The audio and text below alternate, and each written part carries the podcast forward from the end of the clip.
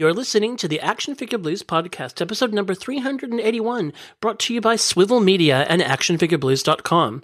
I'm Scotty, and with me tonight are. John. And Eddie. Tonight, our toys of the week are the Mezco 112 Collective, Iron Fist and Wonder Woman, the Mego, Dr. Zaius, Cornelius, and Riddler, and our discussion topic is a toy history of the Emerald Knight himself, Green Lantern.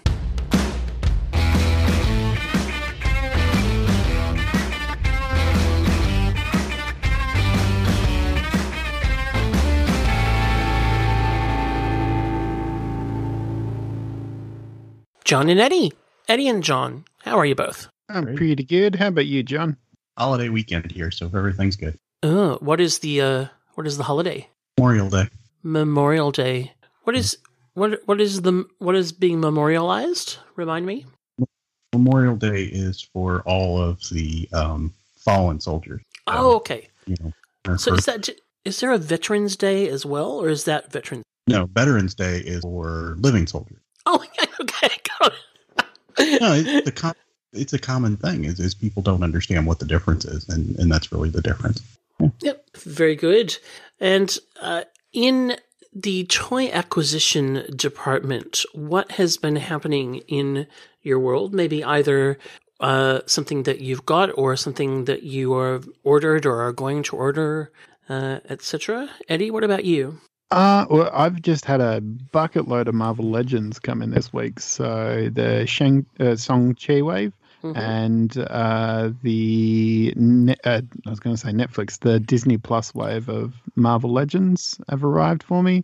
Uh, a whole bunch of Star Wars Black, like the 50th anniversary Lucasfilm EU stuff with like Jaxxon the Rabbit and shirtless nice. Darth Maul, um, Cal Kestis, the deluxe version of him.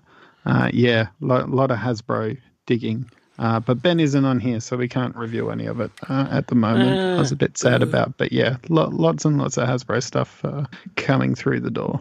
Excellent. Uh, speaking of Hasbro, there was also a bunch of uh, Marvel Legends reveals this week as well. Uh, a new Age of Apocalypse wave. Yeah, I had non-action figure people sending me pictures of those, so that definitely got out there. Really? Into, uh, Okay. yeah.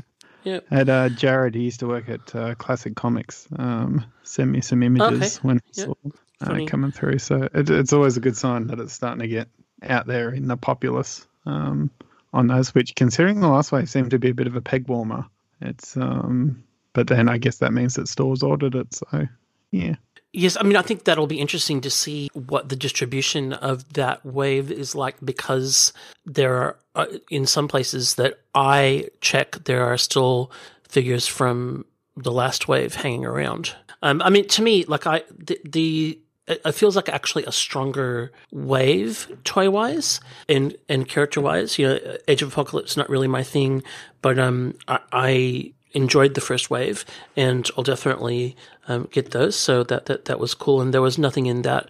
The Legion, I'm quite excited about because that is a, a comic accurate figure of a character that we haven't had before. But I, I'm I'm excited.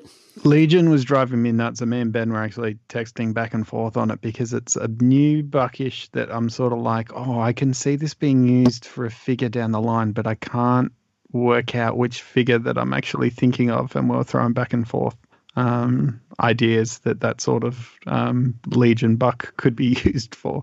And the closest I got to thinking is like um, the Jeff Lemire Moon Knight story arc, where he was actually in an asylum and sort of had a makeshift um, wrap mask. I was like, okay, you could do a pretty good uh, uh, kind of Moon Knight and Asylum out of that suit. In that, maybe that's what I'm thinking of. But yeah, I, I don't know if it is, and it's going to drive me nuts until I can finally work out what figure I'm thinking of. They can use that buck for to make. Yeah, it'll be interesting to see what happens with that for sure. I was looking at a couple of those figures, like the Shadow Cat, and thinking that there's some both custom fodder sort of potential and other character potential in some of those sculpts. So, interesting to see. Uh, what about you, John? Anything that you have acquired or pre-ordered or? I just got in a box of Mego, and, and three of those I'm reviewing tonight. So the other three are the Star Trek ones. So McCoy, Scotty, and the Salt Vampire. Ah, the good old Salt Vampire. Love it. Yeah, that Salt Vampire because it's got like a fur suit on. And what about you, Mrs. Scotty? What have you been getting in? Oh my goodness. Well, I got the Shang-Chi Marvel Legends. I'm not participating in the Disney Plus wave, although I admire them toyetically. I've seen them that like all over the place really quickly, which is great. So we've been getting good distribution of of these recently. I have been doing some repopulating and making up gaps in my Marvel Legends collection on eBay with save searches and clever paying attention to things. And I never picked up back in the day, I think it was San Diego Comic Con 2015, the Ant Man set with the 12 inch giant man and and Goliath and and uh, etc. And I got that this week, which is very exciting. I had, for some reason I had seen that and not actually really taken in the scale of the figures. So I kind of I thought Giant Man was six inch, the Goliath was three and three quarter, and the Hank Pym was tiny. And it wasn't until later I realized, oh no, the twelve inch, six inch, three and three quarter. That I was like, oh my gosh, I want that. Well, yeah, because I was about to say to be nitpicky, I think that actually came under the Marvel Universe banner. Oh, you're right. It sure did. That, yes. So that Goliath is meant to be like slightly larger, but he's on a Marvel Legends buck yeah. to create that larger size. And then I believe the Giant Man is uh, the old Daredevil 12 inch figure that they did back when Hasbro first got the Marvel Legends line. Yeah, he's like you know when they in Marvel Universe when they did the Bill Foster Giant Man and the the scroll and and stuff all on that same kind of buck. He's like he's like that. Yeah. So anyway, that that, was exciting. And I also got a box from Plaza Japan, who I order from occasionally. And, uh, you know, I love the Bishojo statue. And for some reason, the last couple that have come out here have been uber expensive, like Black Cat and Mira on pop culture and other Australian websites are like almost $300, like 279 whatever. I don't quite know what's kind of happened there. Um, but even, but I can get them from Japan for like ha- easily half that, even with shipping. So I got my black cat and also my Mafex cat hush Catwoman from Plaza Japan. You know what we got in? We both got in, but we once again we got to wait for Ben to talk about is our uh, Defenders of the Earth. Yes, yes. I, I can't wait to talk about that, and we may have to pin Ben down soon for a very special episode to talk about those while they're they're fresh because they are um, awesome. There, there's discussion to be had with those. I'll Oh, say okay. that. Interesting. Um, there's discussion to be had. And then I got my Mezco Wonder Woman uh, this week. I've had Iron Fist Charm for a few weeks. I got her yesterday. So that is the sum total of my acquisitions and etc. Uh, besides that, uh, new Age of Apocalypse, Marvel Legends wave, any other toy announcements, etc. that you've noticed since we recorded last that are noteworthy? Well, one that uh, ties into our uh, discussion topic tonight uh, that I've led the way, and this is partly what's inspired it, is uh, we got a bit of a sneak peek at upcoming uh, McFarlane multiverse, and uh, I'm finally getting my Hal Jordan in the McFarlane multiverse style, even though he's a two pack with Dawnbreaker. Yeah. Uh, those images leaked along with the uh, the new Bat Cycle, uh, Todd McFarlane designed Wonder Woman, Demon Knight, um, King Shazam, and yeah, a couple of oh, Dark Knight Returns. Oh, yeah. um, the armored Batman, and Yep. yeah, a couple of things like that. So it's like, oh, that's um continuing along. Yeah, I don't mind the Demon Knight. That's a interesting kind of version of him, and I think that looks quite cool. Um, I feel I feel like I'll be surprised if we don't get a single release Hal. Um, he seems like too major a character to make you buy in just a two pack. Um, but I I, th- I think that might be the trick, though. I think that might be because we, uh, generally speaking, with these two packs, um, it's been uh, one of the minus Earth Batman plus a, a figure that we have gotten singly, um, with like a different head sculpt. And we have gotten John Stewart Green Lantern. Yep. So he appears Okay. to be the same buck repainted and then with a different head. Because if you look at the John Stewart figure, he even has the V design coming down just around his waist, which the Hal Mm. design has um, in the soft pleather. but obviously it's painted more green on Hal, where it's left black on John because he's green traditionally cuts off at the shoulders um, when Yeah. you go with animated um, style design costumes. So it's yeah, you could use both. It, it's a well designed figure that you can get a couple of different Green Lantern designs out of it because of the different lining and piping on that suit. Um, that they did. So yeah, I, I think he is just the John Stewart with a new head and Okay. um, some paint changes. So I, I, I wouldn't be surprised maybe later down the line we get more Hals. But yeah, I think they might be like, oh, here's a way we can definitely get you to buy this two pack um, again with very simple reuse. Hmm. On the Aquaman front, I was excited to see that Iron Studios, in their 110 scale um, statue line, is doing a hook hand Aquaman. Um, I th- there is a like convention exclusive from years ago classic Aquaman Iron Studios statue that never even comes up on eBay. It's that rare. So uh, while the hook hand Iron Man is not uh, Iron Man. Hello, Aquaman is not my favorite Aquaman. I'm definitely excited to have an Aquaman uh, in that line, which is uh, very exciting. John, anything for you, toy? There's been a ton of uh, Funko Pops a couple of weeks. They're doing their Funko Ween halfway to half. Most exciting, I saw they, they have a Vincent Price coming. Oh wow, really? Yeah, yeah. Except even um, Mrs. remarked the gray hair, and younger, dark haired one. But Mm. I see a variant coming. Uh, I was about to yes. say they can't sell you two if you get the most popular version up front. John. I, I know that. I've got to explain. Non collectors. Yeah. I noticed that actually, uh, th- what you're talking about, Eddie, with a couple of the DC ones where they're doing what they're like some kind of weird glow paint thing on a bunch of DC characters, including a Jaime Reyes Blue Beetle and Jessica Cruz Green Lantern that we haven't had as regular pops. And I was like, oh, it's Blue. Be- oh, what's that? Like, so, but I you know, just have to wait for the regular release. so, Oh, yeah. Very good. Well, I think that covers acquisitions and news, and we have a bunch to talk about in this episode, so I reckon we should get started with our first set of reviews. Yay. Impossible. The Hall of Justice under attack. Batman behind bars. New from Kenner's Superpowers collection. Hall of Justice playset. Some assembly required. Vehicles and figures sold separately. Now it's time for one of our feature segments, Toy of the Week. Each episode, we take turns uh, looking at a toy or collectible in detail. These might be new releases, or we might talk about favorites or bizarre items from our collection.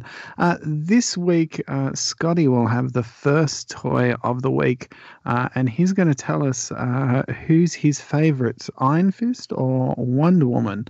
So let's find out. Uh oh. Well, I can give you a definitive answer on the action figure front, but I don't know about on the character front. I love the Mezco 112 collective line. If you've been under a uh, rock when it comes to toys over the last few years, this is the same scale as like a Marvel Legends figure with a higher level of articulation and uh, detailed and usually some uh, kind of mixed media costumes and accessories uh, out the wazoo. And I've got the most recent Marvel and DC acquisitions here that I'm going to review tonight. So I'm going to start with Iron Fist because I got him first. And this is a, a really good hybrid of elements of the classic Iron Fist alongside the more modern definitely lands on the on the modern side but you know I doubt that we're going to get another version of this character and I don't think you're going to be left wanting from this. Just to go with packaging first we, Mezco seems to have settled now on the cardboard slide over with then the million tray setup um, inside and this has the black tray that has the figure, the character specific base, and all the accessories in it. And then the tray underneath um, has the uh, optional figure stand part of the, the base. You can just use the peg on the base or not use it at all. Uh, but if you want to do poses, then you need the rest of the stand that's underneath and the obligatory uh, trademark Mezco plastic bag, um, which you know they have they haven't given up on Yet I don't know why anyone would need them, but there you go. I can't imagine that you would throw away all this packaging and then just use the plastic bag to keep these accessories, but maybe some people. And if you do, we don't judge you. We just kind of think you're a little weird. Uh, the uh, in terms of the accessories uh, for this guy, he comes packaged with a set of fists, and we're going with the the wrapped fists and ankles version of Iron Fist here. There's no option around that. All of his fists, except for the chi effect, have the the wraps around them, but we've got a lot of different poses. Um, and he comes with oh my goodness, ten hands altogether. So he's packaged with fists, and then he comes with four more sets of hands in different poses, either for martial arts or for holding things. He then also comes with a three part staff, which is a really nifty accessory. There's a lot of detail in the design of it, but also in the construction um, of it as well. And people who are not like me, who are good at posing action figures with accessories and taking cool photos of poses, etc. I have already done a brilliant job with this and will continue to do so. And then um, he also comes with a swap out unmasked Danny Rand head. And then he comes with five chi effects. And there's three for the right hand and two for the left hand. And I'll talk about how they work a little bit more in a moment. To talk about the figure itself, this is there are some Mezco figures when they're solicited that do with, with, with the full kind of bodysuit that this figure has that I, I think photos don't really do them justice. Uh, you, they kind of look a bit more like jammies and then like really posable action figures, but the the type of fabric, the flexible but but still strong fabric that they use for these bodysuits where you get the kind of full movement. You don't miss anything in terms of the articulation from most of these, but still kind of keep the the musculature visible. It's just so so well done, and there must be so much thought that goes into that. So you know, really, really nicely done. As always, there are a few little accents through the um, outfit that I, think give it a little bit of definition. Even though you might, if you were, you know, wanted to be really pedantic, you'd say, "Well, that's not comic accurate." Um, they they give a little bit of definition to the movement, a little bit of breaking up of the the solid colors that I think probably helps it not to have that like he's just wearing pajamas um, feel. And this is a full bodysuit know, up to the neck, to the the wrists and ankles, but then on the wrists and ankles covered with the the wrap um, wraps that he he uses. Um, a couple of really nice touches on this are on both the tassels or straps of his um, I don't know. It's not a helmet. What do you call it? It's like a his head wrap or whatever, and then and then his sash. Um, that they they all have a bit of uh, ability. Bandana? Yeah, well, kind of, isn't it? Like, um, but both, but both the straps of whatever he wears on his head and then also his sash have got some wire through them so that they have got some posability. And I think that really adds a lot to this, you know, when you think about the different shots and, and poses that you might want to achieve. And uh, with the sash in particular, you know, that moving in, in the right direction is, uh, I, I, think, really clever. It's really nicely done. The the masked head sculpt, I, I think, is fantastic. It's got that little little bit of hair coming out the back. Um, it's got the real those just iconic painted black eyes and it's a it's really really nicely done. The unmasked head is fine. It's not something that i'm going to display uh, this with but it does then give you another option as well and that is nicely you know done generic blonde guy head.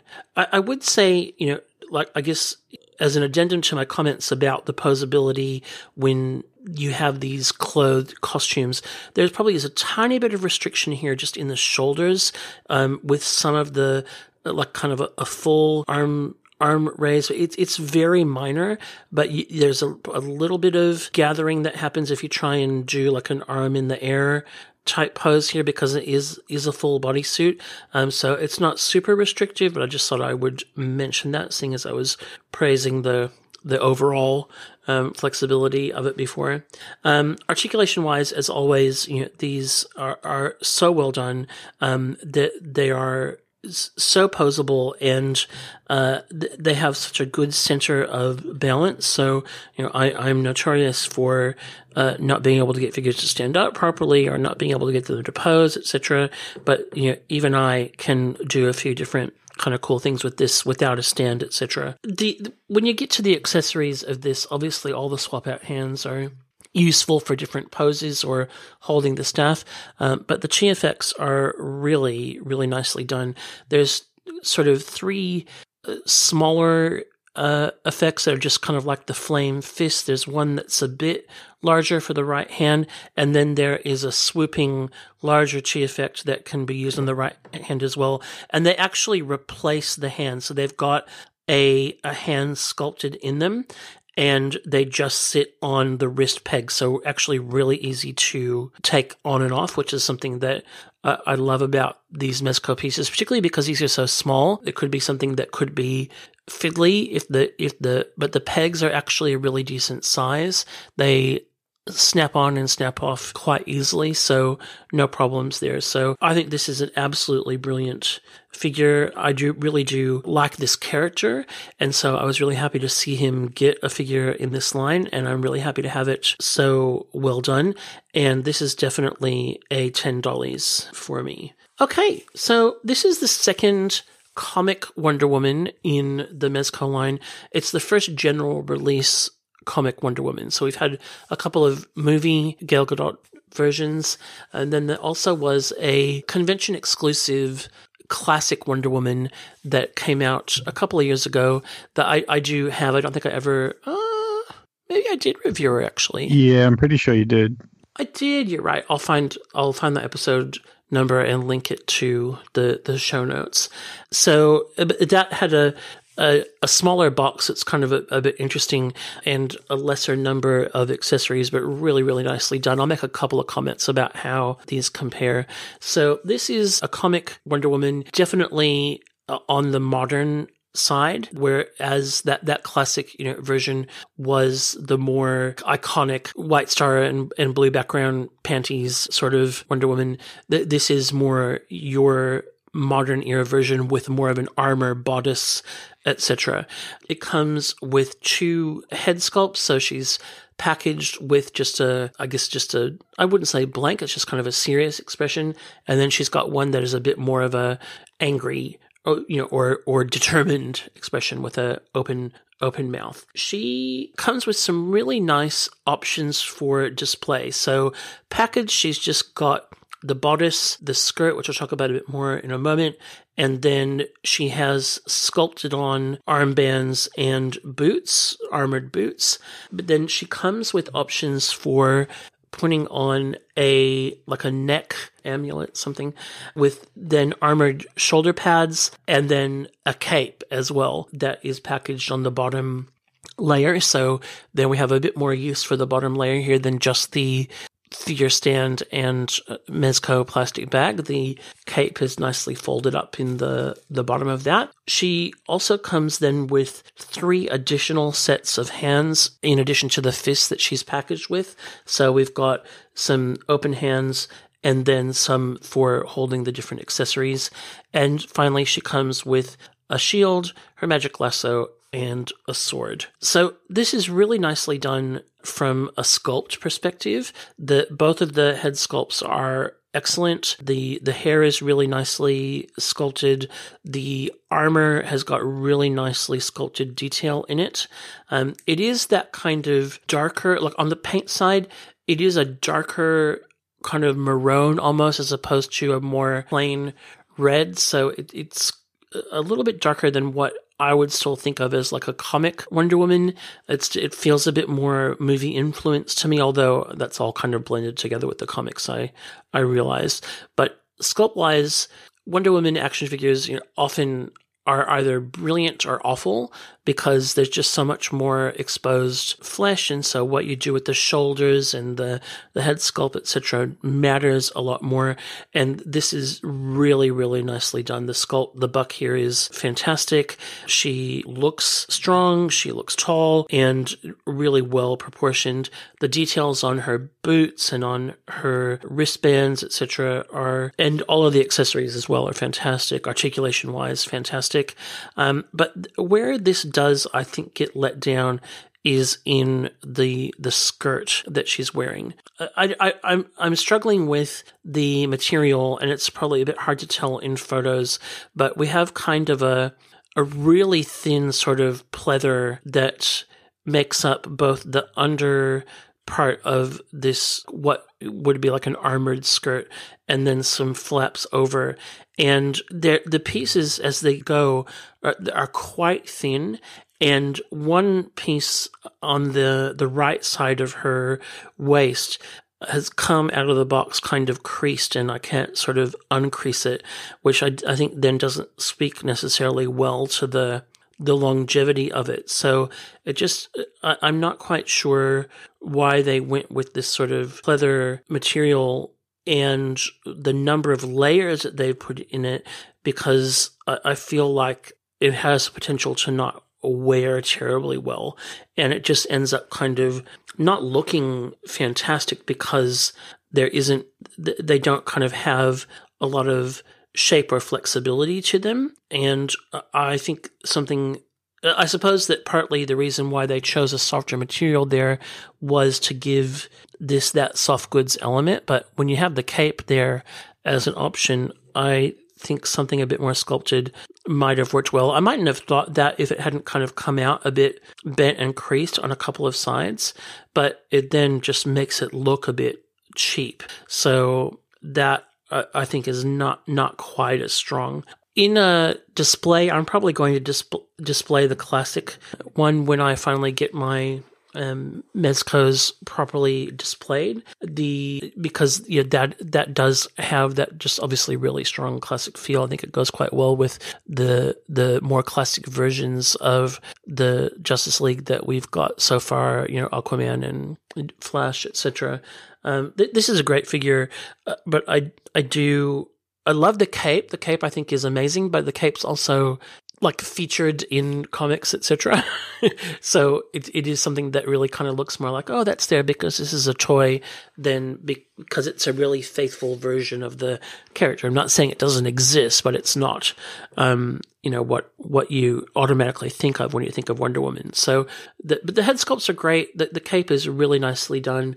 Um, I just think that this skirt lets this down a little bit. So this is going to be an 8 out of 10 dollies for me. So in answer to Eddie's question at the beginning, as far as these two toys go, Iron Fist is definitely my fave. Um, I, I know that a lot of people could not get that classic Wonder Woman and uh, she goes for crazy money um, on eBay. And you know, I, I, don't think that this is a disappointment by any means. It is a, a really, really nicely done figure. It just has that little design element uh, for me that I probably would have uh, changed. I almost went movier, almost. Then I saw Wonder Woman eighty four, and it's like, no. yeah. Well, there's you know, there's a, there's a first Wonder Woman version.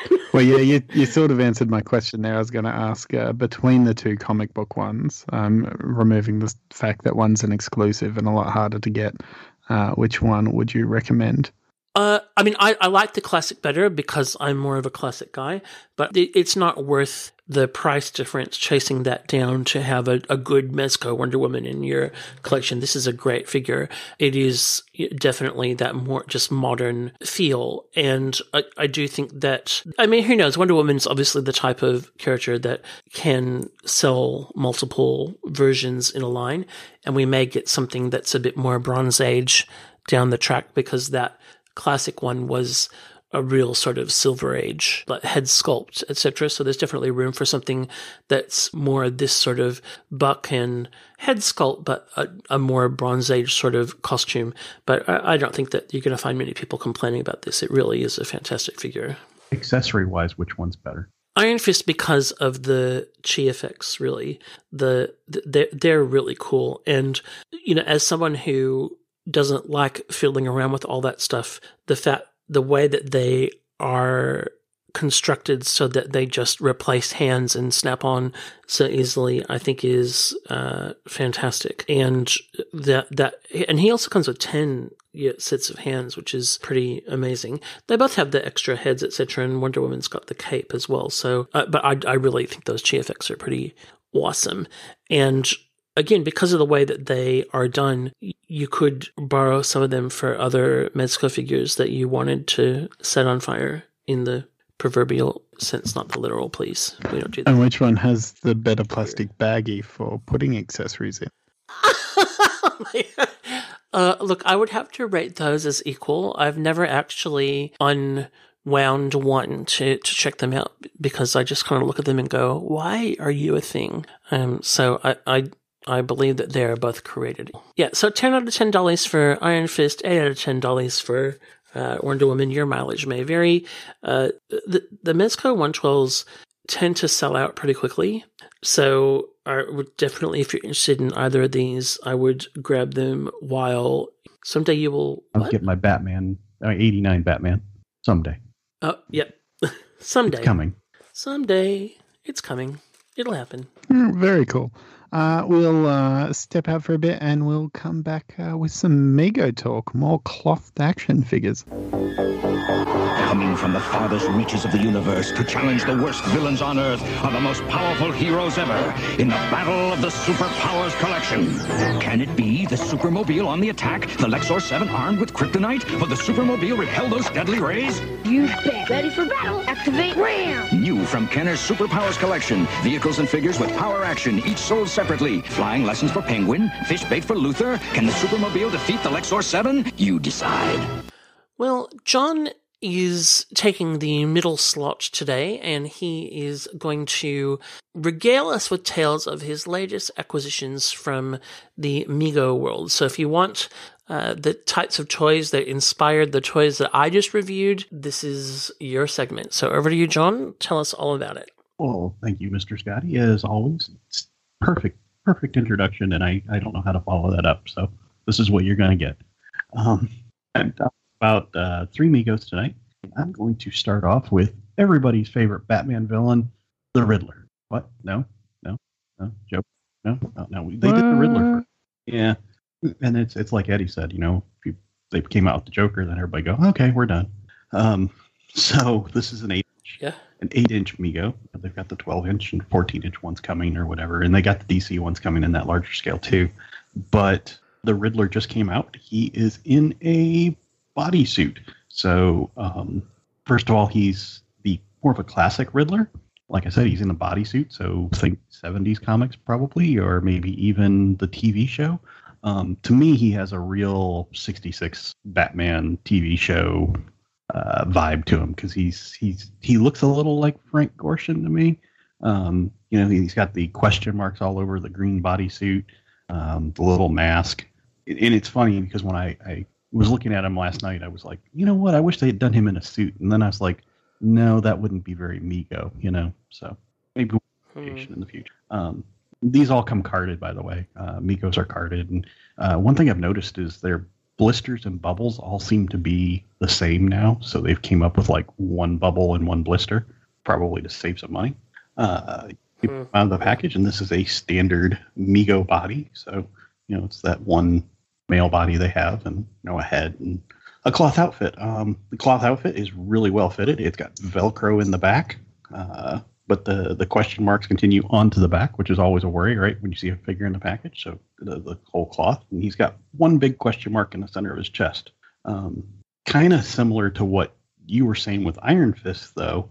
Um, he does have a separate piece for a belt, like a purple rubber belt, and and that really, I think, makes Hmm. him look like he's not wearing pajamas. Um, without that, I think it would look a little pajama-like. Yeah. He does have uh, purple hands, but what's interesting is if you actually look up through his arms, you know, if you t- pull his sleeves back a little bit, he's actually got whole purple arms. So, and, and I was curious, and this probably shows a little bit about their their molds and stuff. His legs are also purple. So all the limbs must come from one mold, is what I'm thinking. Yeah. And then, and the body's something else. Y- You've always talked about how the Mego heads look a little oversized, and and I had uh, Riddler and Batman together last night uh, for a little while, and yeah, the the Riddler's head definitely looks oversized to me, but he's got that widow's peak going on, and then he he actually has like this really fantastic like grin on his face that really sells it more. Is that that you know kind of 70s Riddler? Um, and then he's got the you know the mask on, and the mask is actually sculpted on. I, I thought at first it might just be painted on, so they could reuse that head, but it, it's actually not. The mask is actually sculpted on, so it, it's actually pretty cool. And and to give him that widow's peak instead of some kind of other hairstyle, I, th- I think that's a, a clever addition as well. So Mm-mm. you know there, there's not going to be a lot of reuse for that head. So overall, pretty cool. Um, I mean, maybe not the best Batman villain, but um, I've kind of talked about it before. I kind of like my Megos to be a certain era, and I think this fits that era. Um, you know, that 70s, Oh yeah. Re- really well, well done there. Just before you go on, just with the oversized heads, I mean, is that the the original Megos didn't have that Um, element really? think they did they? did. I, I just think we were probably all a little young to notice. You know, I, I mean, if you look, even if you look at like original Star Wars figures, you know, there, there's the whole big head, little head Han, and even even Luke's head in, in the original. Oh, you know, true. Yeah. not consistent. And um, you know, I, I think I, I suspect it's because they wanted to get more detail in there, so you could recognize a character. They probably sculpted them a little bigger just to, to make the head pop out a little bit. Hmm. Cool.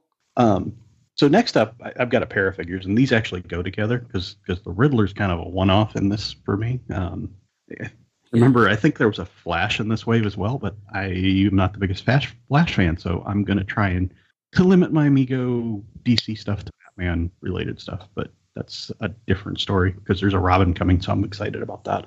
Um, what I have also though is a pair of Planet of the Apes figures. And this is the one that when they said they were bringing Mego back, that everybody went, "We want Planet." And I don't know if it's just this long to Hmm. get the license, or if it's taken them this long to go. Okay, we can get it right.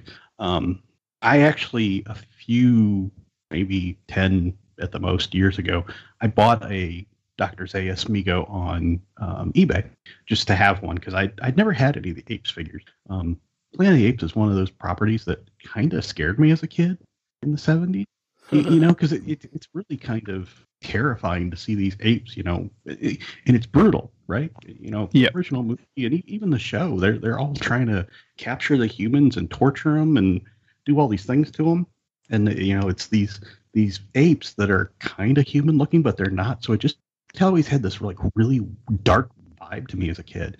And and I, and it, you know you know it's those things that you're scared to look at but you look at them you know as a kid um, and Planet of the Apes kind of fell into that dark territory for me. You know, like oh, this is maybe a little more adult than what I I, I should be looking at, and that kind of thing. Um, but that, that's that's a different story for a different day. Uh, so uh, I never had any, so I bought this Doctor Zaius on Mego and or Mego on eBay, and and I had him. Well, now we have a new Doctor Zaius, and um, I'm glad I bought the old one because this one it, it let me compare them to see you know what what really changed. And they've done a fantastic job because on the apes figures instead of like batman the the eight inch batman he's in black and you know he, he is different. Um, with the apes figures they've reproduced them almost exactly. Just enough difference that you can tell oh it's different um, like like dr zaius comes um, in his dr zaius outfit of course uh, he has he has like boots and the boots instead of being plastic boots they're rubber boots now but they have the same details on the side so they they look the same especially from more than about a foot away. Um, his pants have a seam on the outside and the old ones had a seam on the outside.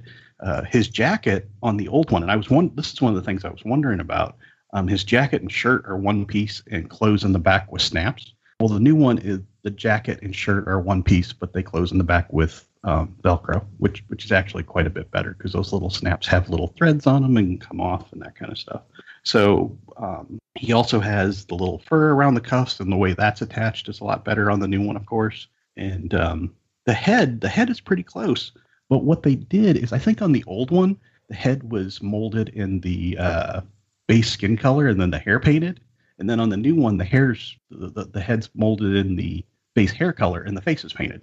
and the eyes are painted a little better on the new one as well. So he's got this like bright orange hair because he's an orangutan, of course, you know, one of the upper class of the apes. And then, um, you know, underneath uh, that is an orange body, and the old one has more like a I want to say cafe au lait type color um, for the body and the hands, where whereas this one's more orange. So you know you you would never mix these up if you went to a show. You know you really knew just a little bit. You could you could pick up on it pretty quick and go, oh no, that's a that's a modern Dr. Zaius versus a, a vintage one, which is cool because they're really thinking about that to say, you know, hey, you know, we're not going to produce it exactly so you can't tell on, you know, on an eBay picture because you can definitely tell Mm-hmm. colors are just enough different and everything. Um, I will say, and I don't know if this is because mine is uh, older, but the outfit on the new Zaius is quite a bit. The white on it is quite a bit brighter, and I don't know, like I said, if that's just age or if he was actually that darker. Um, the other thing I've noticed is solidity wise, you know, just how the figure feels. This one's got quite a bit more weight to it. The the vintage one seems to have, and I don't know if mine's a knockoff or not. I've never figured out what pieces are maybe actually repro on mine. Um, but the legs are Hmm.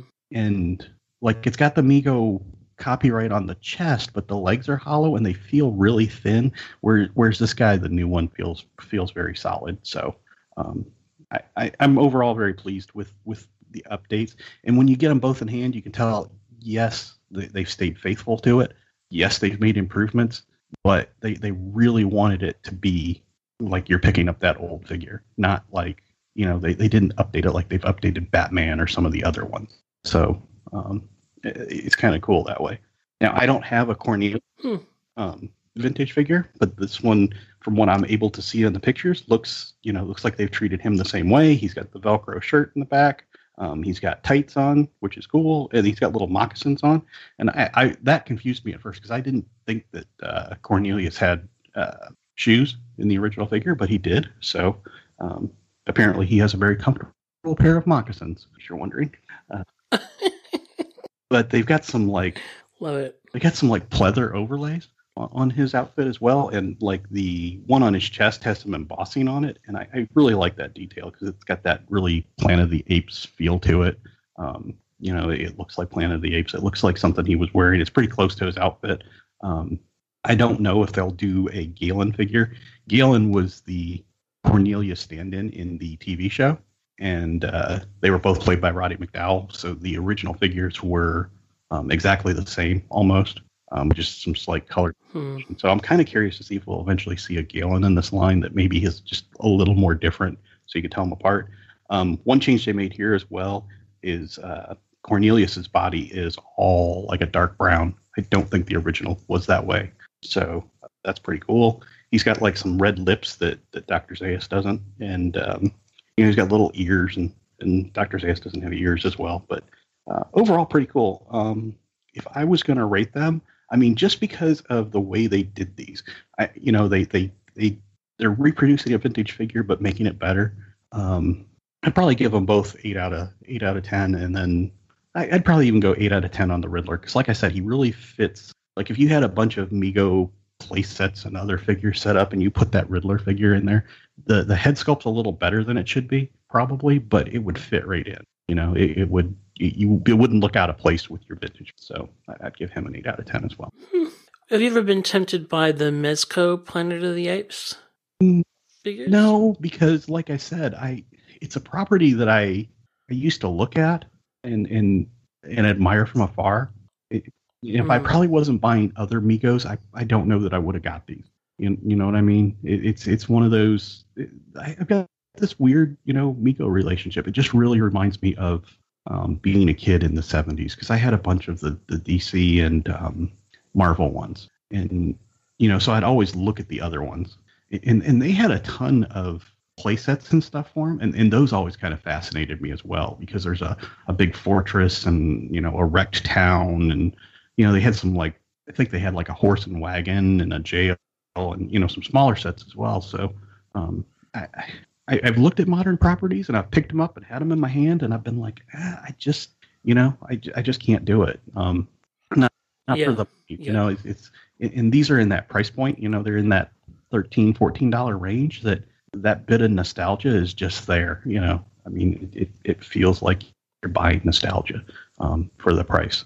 I mean, uh, for a whole, you know, if, if they had everybody in the line out, I could buy, you know, probably six to eight figures for what, you know, one Mezco would be. So, um, yeah. So yeah. for me, it's, yeah. it's, more like that. Very cool. I, I, I really like that Riddler. I think he's super fun and the Planet of the Apes is something that I've never I've often been tempted by different figures just because they look so fun, but it's just not a property that I collect or, or can justify spending money on. But that is really awesome. Uh, so, what what's next on the Mego acquisition trail for you? I know Robin and Penguin are coming, and um, Caesar from the movies, Planet of the Apes movies, is coming, as well as um, I think it's General Ursus. So one of the general. Wait, those hang, hang on a tick. Go back. When when you say Caesar from the movies is coming, that's a very loaded question with Planet of the Apes. There's multiple the, Caesars. The, the vintage movie. Okay. the uh, the one from four, four and five. Because yeah. I yeah, think there was one a, in the TV show as well. Was it? Yeah, he he has a, a jumpsuit on with a with a rifle. So oh, yeah. maybe it is the four yeah. probably. Hmm. Now, um, there you go. I, I'm in an Mego group, and uh, there was talk the other day. Somebody said, "Hey, we need the mutants from uh, Beneath the Planet of the Apes," and uh, some of the Mego, one of the Mego guys, I think it was Paul Clark, I think, um, he he kind of jumped on and, and said, "Hey, you know, w- we hear you."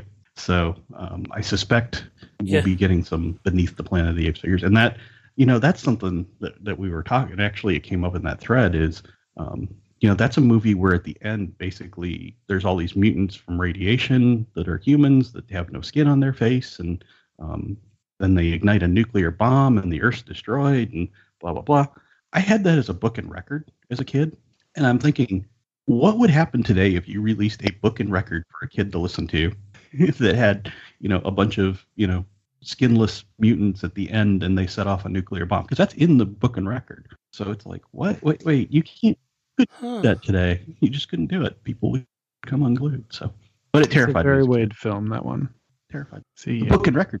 Yeah, movie. It's like let's just remake the first film, but then have a bit at the end with mutants where the entire world gets blown up on this franchise we're trying to start. And then, and then we'll make a franchise Well, thank you very much for that, John. That was awesome. It's always good to see what's happening in Megoland. I'm constantly tempted by them here, but have managed to resist so far, so I'll live vicariously through you. We will take another short break and then we're going to come back with our first toy history in a long time. Just to, just to tease it, there's also a Mego John Stewart Green Lantern coming. Ah, uh, yeah. Um, really? Mego gets a mention right at the beginning here. Beware, the mutant seeking sentinel. Target identified. Mutant apprehended.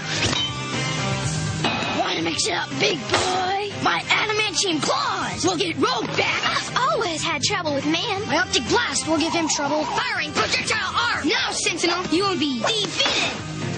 Uh... Sentinel robot playset and X-Men action figures. Each sold separately. A toy history is where we take a character and try to go through all the different toy versions that have been made of that character. Now, some don't take quite as long because they haven't had as many uh, toys made of them. Uh, but Green Lantern, which Eddie is doing tonight, is uh, something that we need some rules set for. I think so. Eddie is going to explain the the rules of the the game here. Uh, but it's great to come back to this segment. We haven't done one for quite a while, and Eddie is the author and driver of this. I'm going to hand over to him to take us on a trip down toy memory lane. Yes, in toy stores by day in eBay on night. No action figure shall escape my sight. But those who worship scalpers might beware my power. Green Lantern Spotlight. Whoa. Uh, yeah. I made that up on the fly. I'm pretty pleased with that. I'm I'm impressed, man. Uh, so, uh, yes, uh, we're going to be talking about uh, what I consider to be DC's uh, best superhero. Um, not particularly one character. I do love them all, but uh, Green Lantern is a franchise very close to my heart. I have dabbled with a lot of DC characters over the years, but I was always more of a Marvel kid. Uh, but there was a book that I re- did really like, which was not Green Lantern, but Green Arrow when Kevin Smith jumped on and wrote that.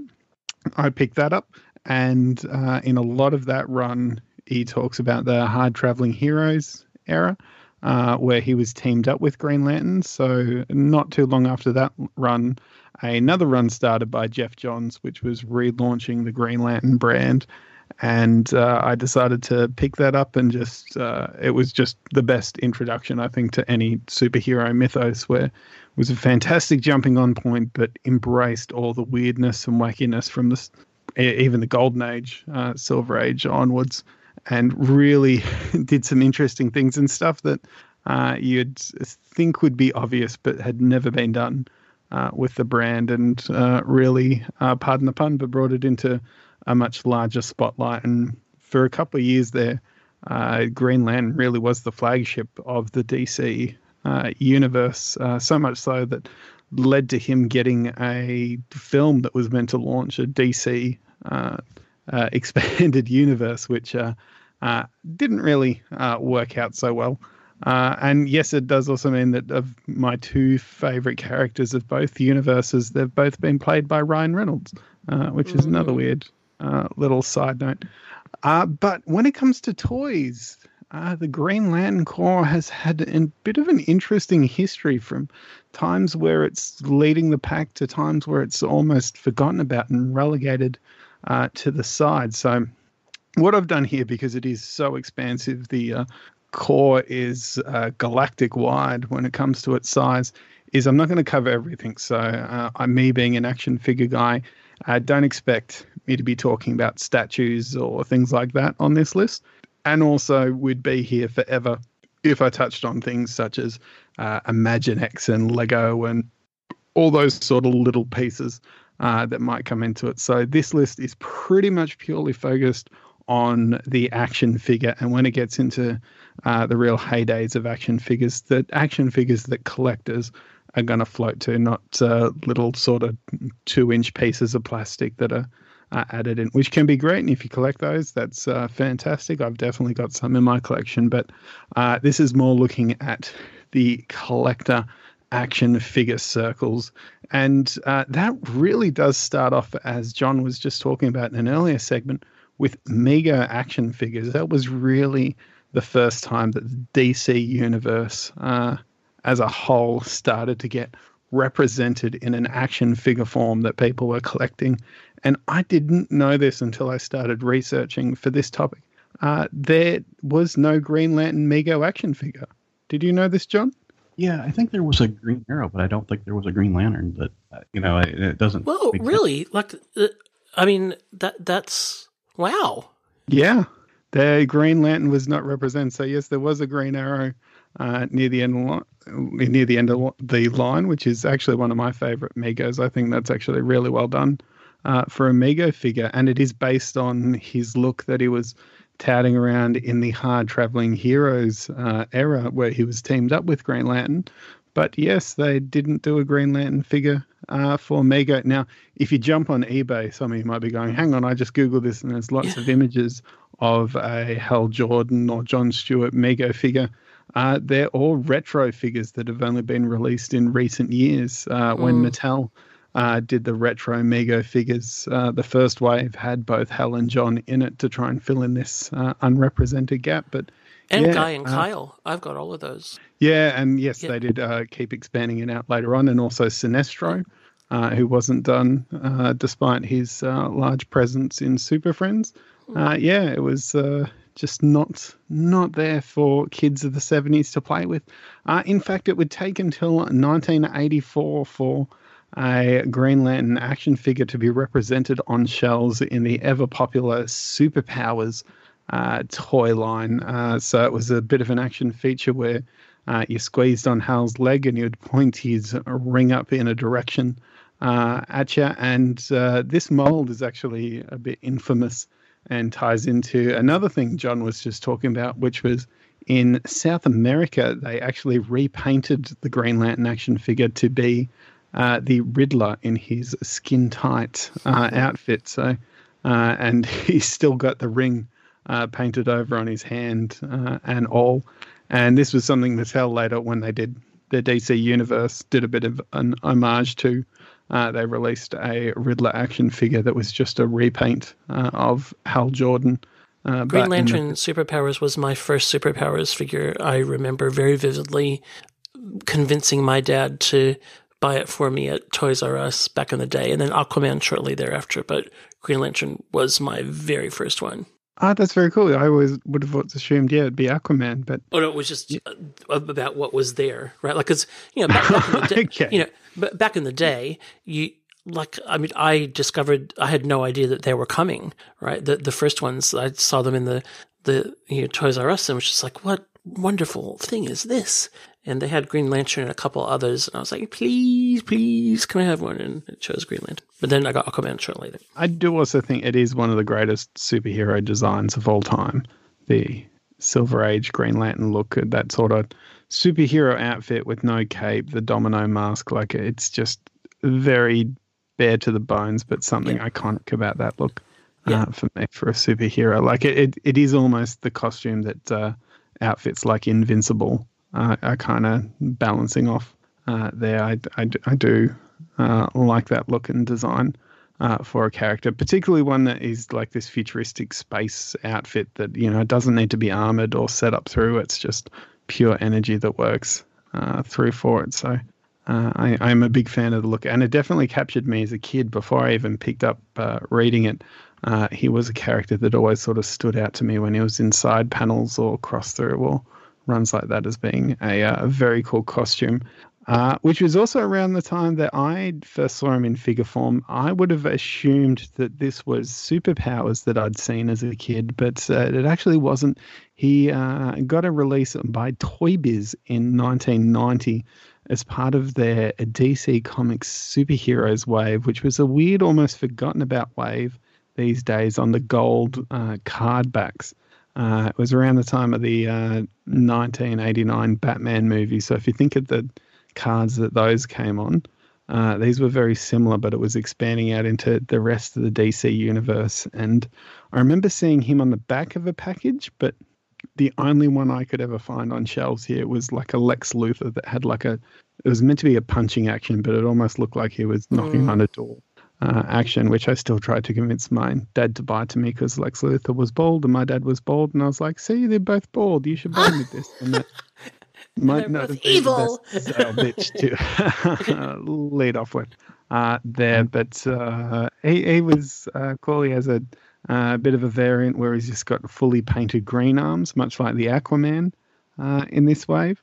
Um, so there was some weird cheapness going on with the painting of arms uh, at Toy Biz uh, at this time.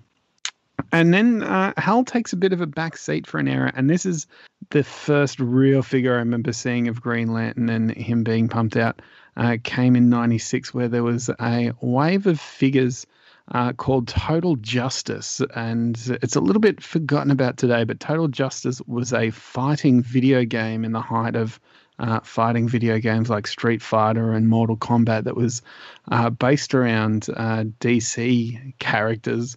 And it was done by a little known company at the time called Blizzard, who would go on to make, uh, you know, things like World of Warcraft and Overwatch and is now uh, the biggest video game company in the world almost uh, if not they are, um, basically. But uh, yeah, in the 90s, they were making DC licensed fighting games, and it got a toy line.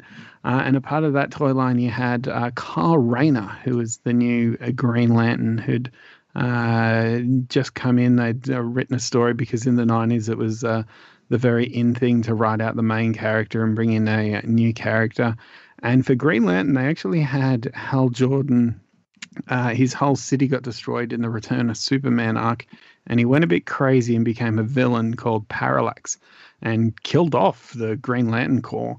Uh, and there was only one ring left, and that went to a uh, basically a graphic designer, comic book artist. Uh, I wonder where they got the inspiration to write that character from, uh, named Kyle Rayner.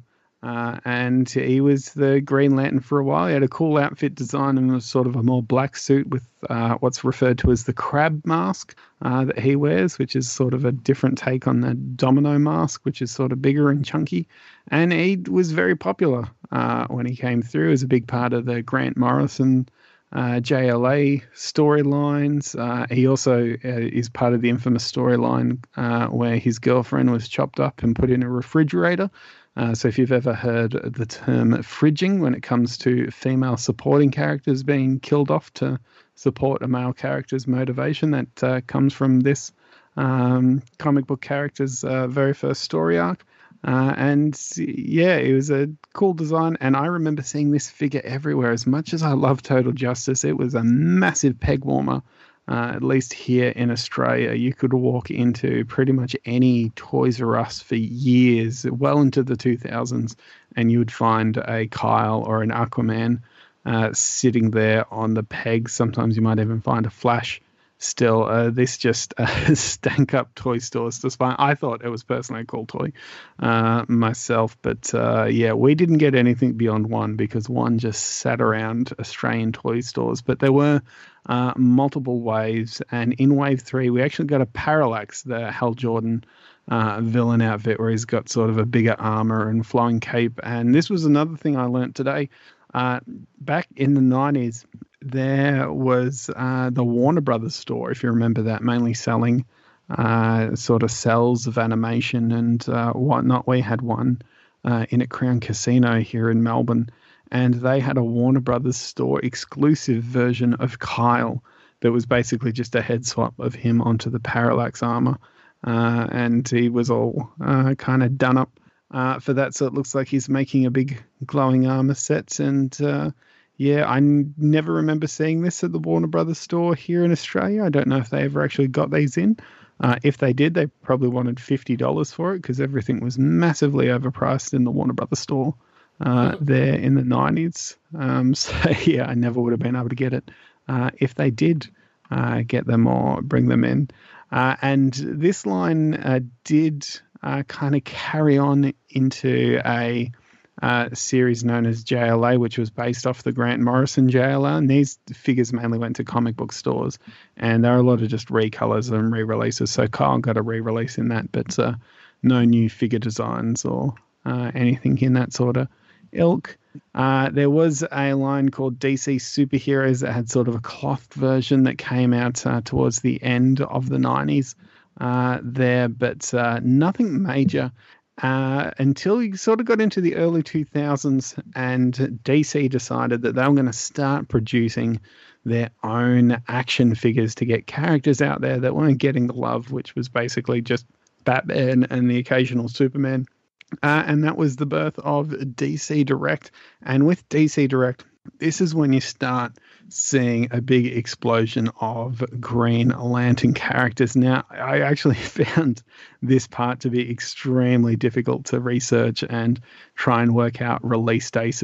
Release dates, and so many of these figures got released and re-released with slight variants and crossovers that I'm only going to sort of touch on the major ones. But as far as I could work out, I believe the earliest was actually the Green, uh, the Golden Age uh, Alan Scott uh, release as part of the Justice Society characters uh, that they were doing there at the time. I could be wrong. If it wasn't that, then it was probably uh, the Hal Jordan on a Green Lantern back card. But this Hal Jordan figure was actually probably more famous um, as part of a hard traveling heroes wave that they did later on that had a fantastic Green Arrow figure. It's still probably the best Green Arrow figure. Yeah, I think that Alan Scott was first, and uh, the because they went through that phase where they had those card backs that had like pictures of two other figures on them as well, which that one is, and that's Hard Traveling Heroes as well. Um, yeah, and it had that weird sort of gold star design running across the top. That was very yeah, yeah. days of uh, DC Direct. Um, and I know some yeah. of the Green Lanterns did as well, but eventually the Green Lanterns also merged into the clamshell So I feel like they were sort Yeah. of towards the end more, which is why I sort of leant more towards uh, Alan Scott here being Yeah. at the beginning.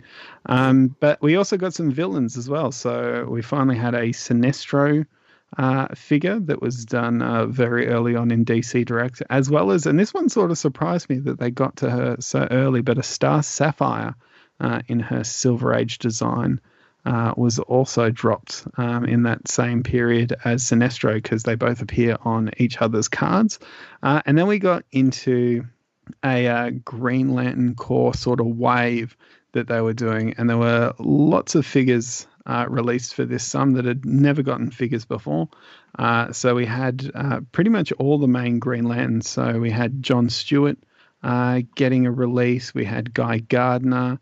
Uh, and there were variants of uh, ones like John Stewart. He had both his sort of classic 70s design as well as his mosaic design from the famous storyline where he's basically in charge of this whole planet.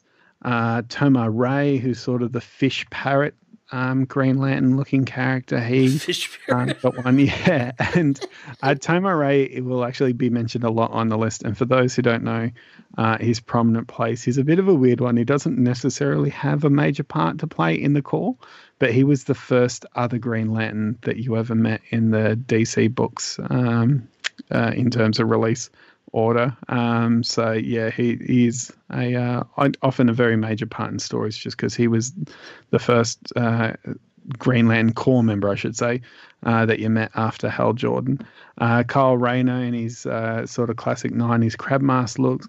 And then sort of the cool ones was when you started getting uh, into the villains. So Effigy, who was a major uh, Kyle Rayner villain, who once Kyle Rayner sort of dropped out of being the main, he's almost completely diff- disappeared. But uh, he was a major character there for a while. And uh, Fatality, uh, who was a John Stewart uh, character, I believe, out of that Mosaic run. I haven't read much of Mosaic, but uh, she was uh, basically a member of the planet that uh, John destroyed during Cosmic Odyssey, which is part of where his character developed his frustration uh, from and guilt. Uh, guilt tends to be a big part for Green Lantern characters, and yeah, she sort of haunts him a bit uh, through from that one. So that that was around 2002. Those characters were coming out, and it was just a barrage of all these great uh, Green Lantern characters. And for some, the first time that I ever saw those designs, and like that was for me where I got introduced to Guy Gardner.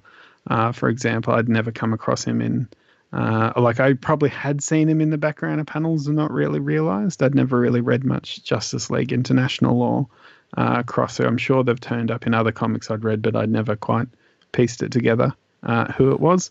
I still Uh, think I- that I, I gotta say I, I think that's probably still the best Guy Gardner action figure. Um, that that that first one so so well done. It, it really is a fan. In fact, he's a weird one where he, to me, is just a very toyetic character.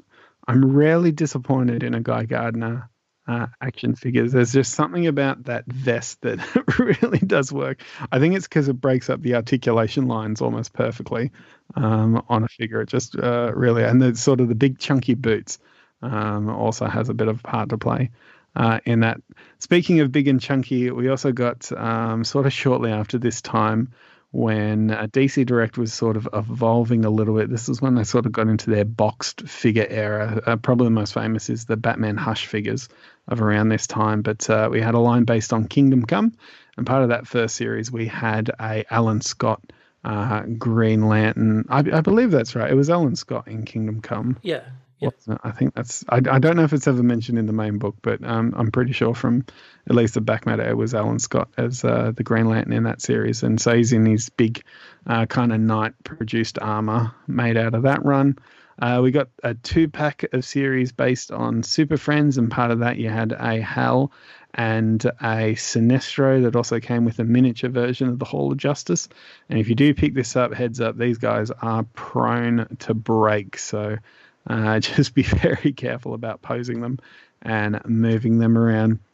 We had a modern uh, Kyle Rayner released in JLA that was based on sort of his Ion look there uh, towards the end. And uh, nearing the end, there was a series known as JLA Classified, where it was sort of an Ed McGuinness style artwork, who's one of my favorite comic characters. So, uh, shockingly, I never picked uh, much of these up because he there were so many figures based on his Oh, work. I loved those. They were like so so well done, so cool. But they never did a Hal. They never did a Hal in that.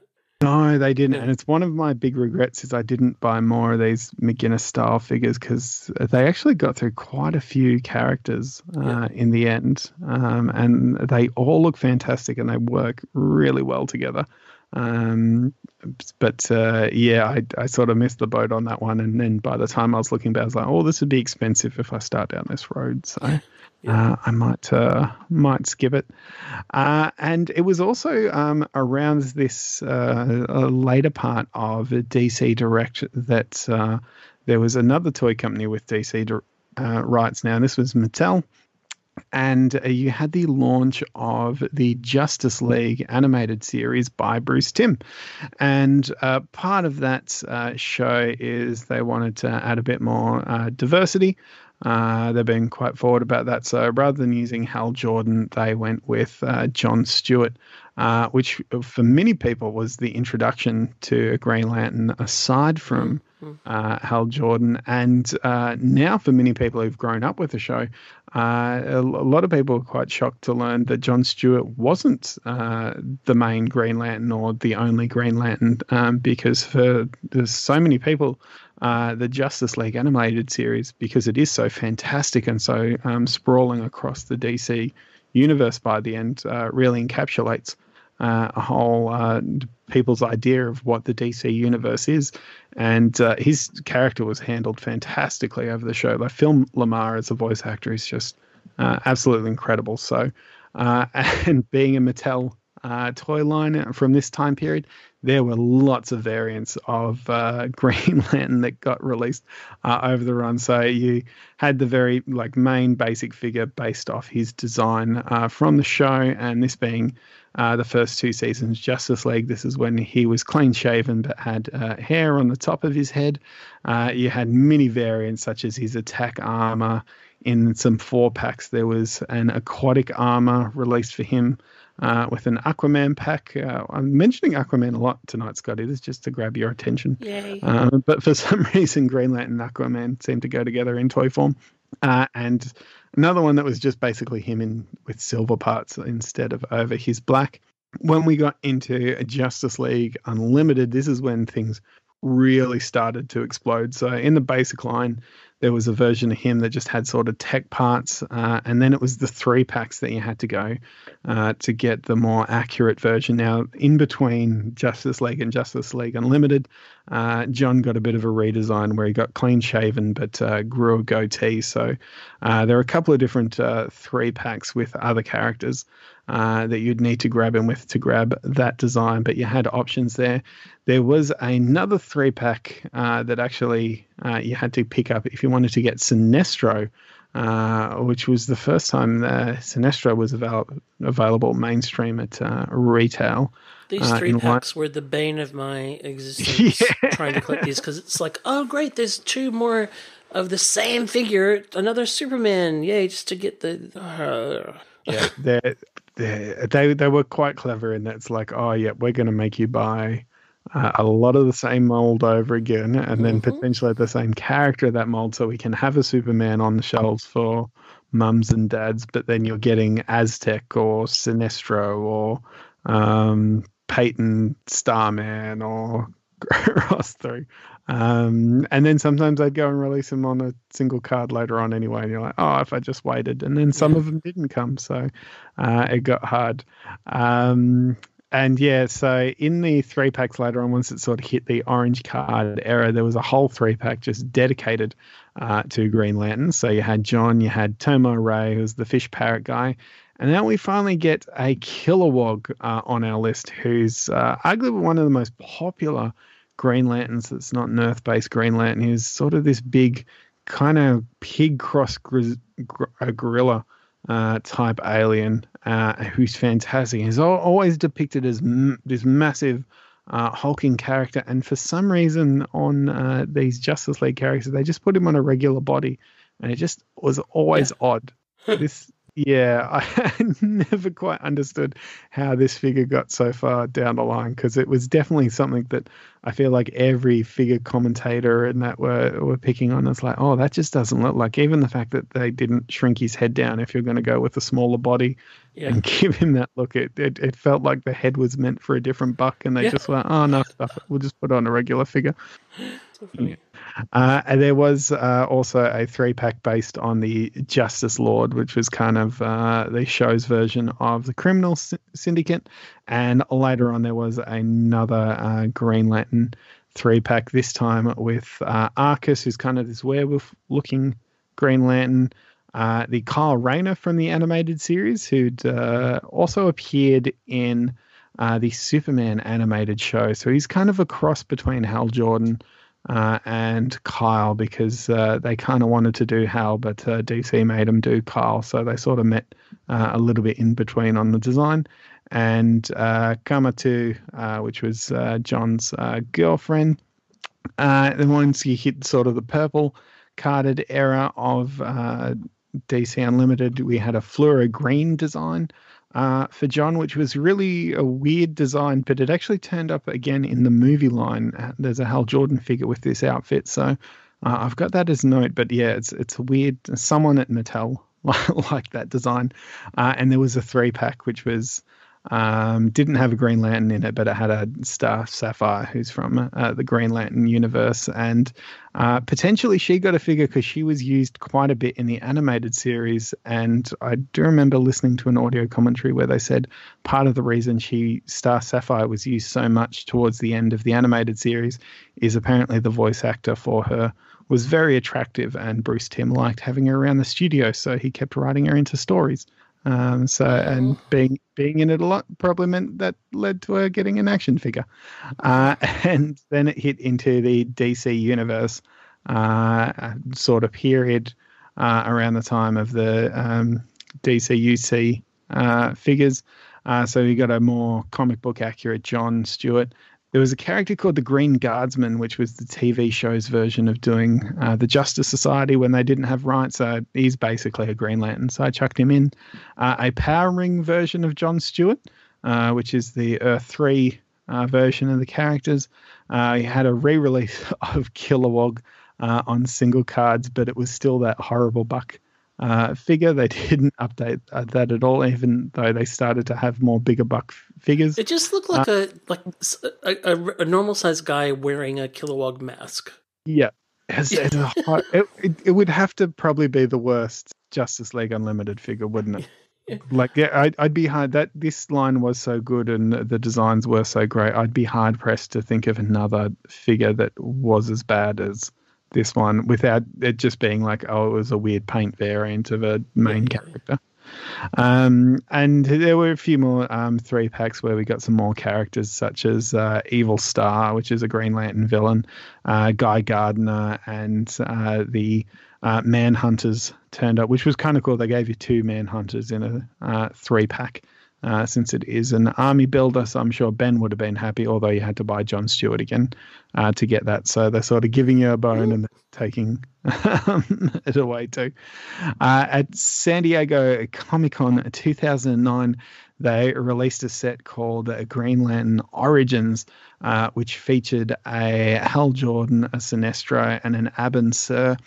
And what was interesting with these guys is they had swappable heads. You could swap the heads around uh, and put them on different bodies. So the Hal Jordan was actually in his test pilot flight outfit uh, that was kind of based off the New Frontier animated film more than anything else. Um, but you could put your Hal Jordan head on a Green Lantern body. Uh, but he didn't have his domino mask on, which was a bit weird if you did that. And part of the reason it seems to be for this is because there's a holy grail with Justice League Unlimited collectors, and it is a Hal Jordan figure on a basic single card. Now, you might not have heard of this or seen this, or you're probably listening and thinking, Eddie, of course I've heard of this and seen this. This is a holy grail of uh, Justice League Unlimited collectors. We all know what this is. And that is uh, Mattel used to do figures exclusively uh, for their employees as sort of thank yous over the years at Christmas times or end of working on the line. I, I believe this one was a Christmas gift. Um, I could be wrong, uh, but it was a Hal Jordan just Justice League Unlimited figure uh, that was like produced apparently with.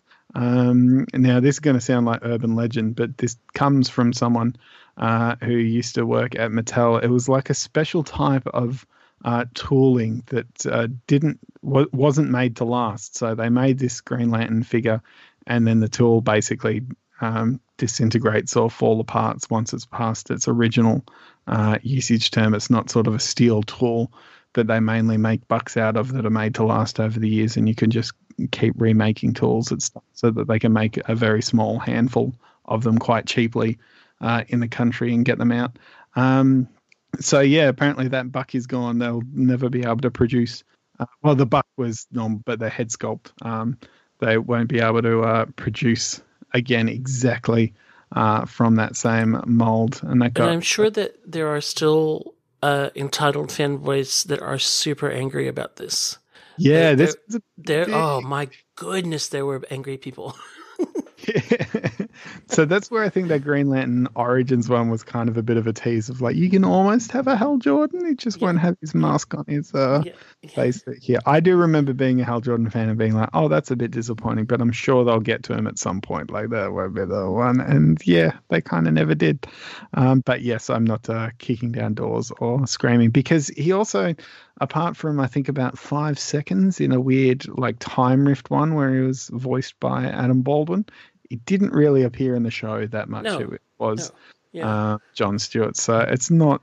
I'm I'm not sitting here going like I can't believe I never got a figure of that five seconds. So look through, and there's as we'll keep talking about, plenty more uh, Hal Jordan figures to come, uh, because uh, this is around the time period that uh, I was getting into Green Lantern, and we had the launch of Green Lantern uh, by Geoff Johns with Green Lantern Rebirth, which was I, I'm going to be a little bit mixed here. I absolutely love this story. I reread it uh, recently to prepare for this. It is absolutely fantastic. Uh, I I really can't recommend the story enough for uh, people who are getting into uh, want to get into Green Lantern. It's it really does a fantastic job.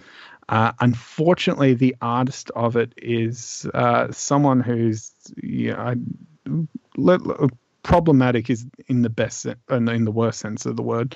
Uh, so much so I'm not going to even uh, say his name or mention it, but uh, I'd, I'd assume most people uh, would would have an idea of uh, who I'm talking about, and uh, he's very much out there on the internet, and his uh, not great views are out there too. So uh, I don't want to give him much credit, but uh, he he did unfortunately have a large amount of work in this uh, beginning part. So uh, I, I wouldn't even be uh, disappointed if people uh, didn't necessarily pay to read this uh, line. But um, it, it is a fantastic story uh, as written by Geoff Johns throughout his entire run.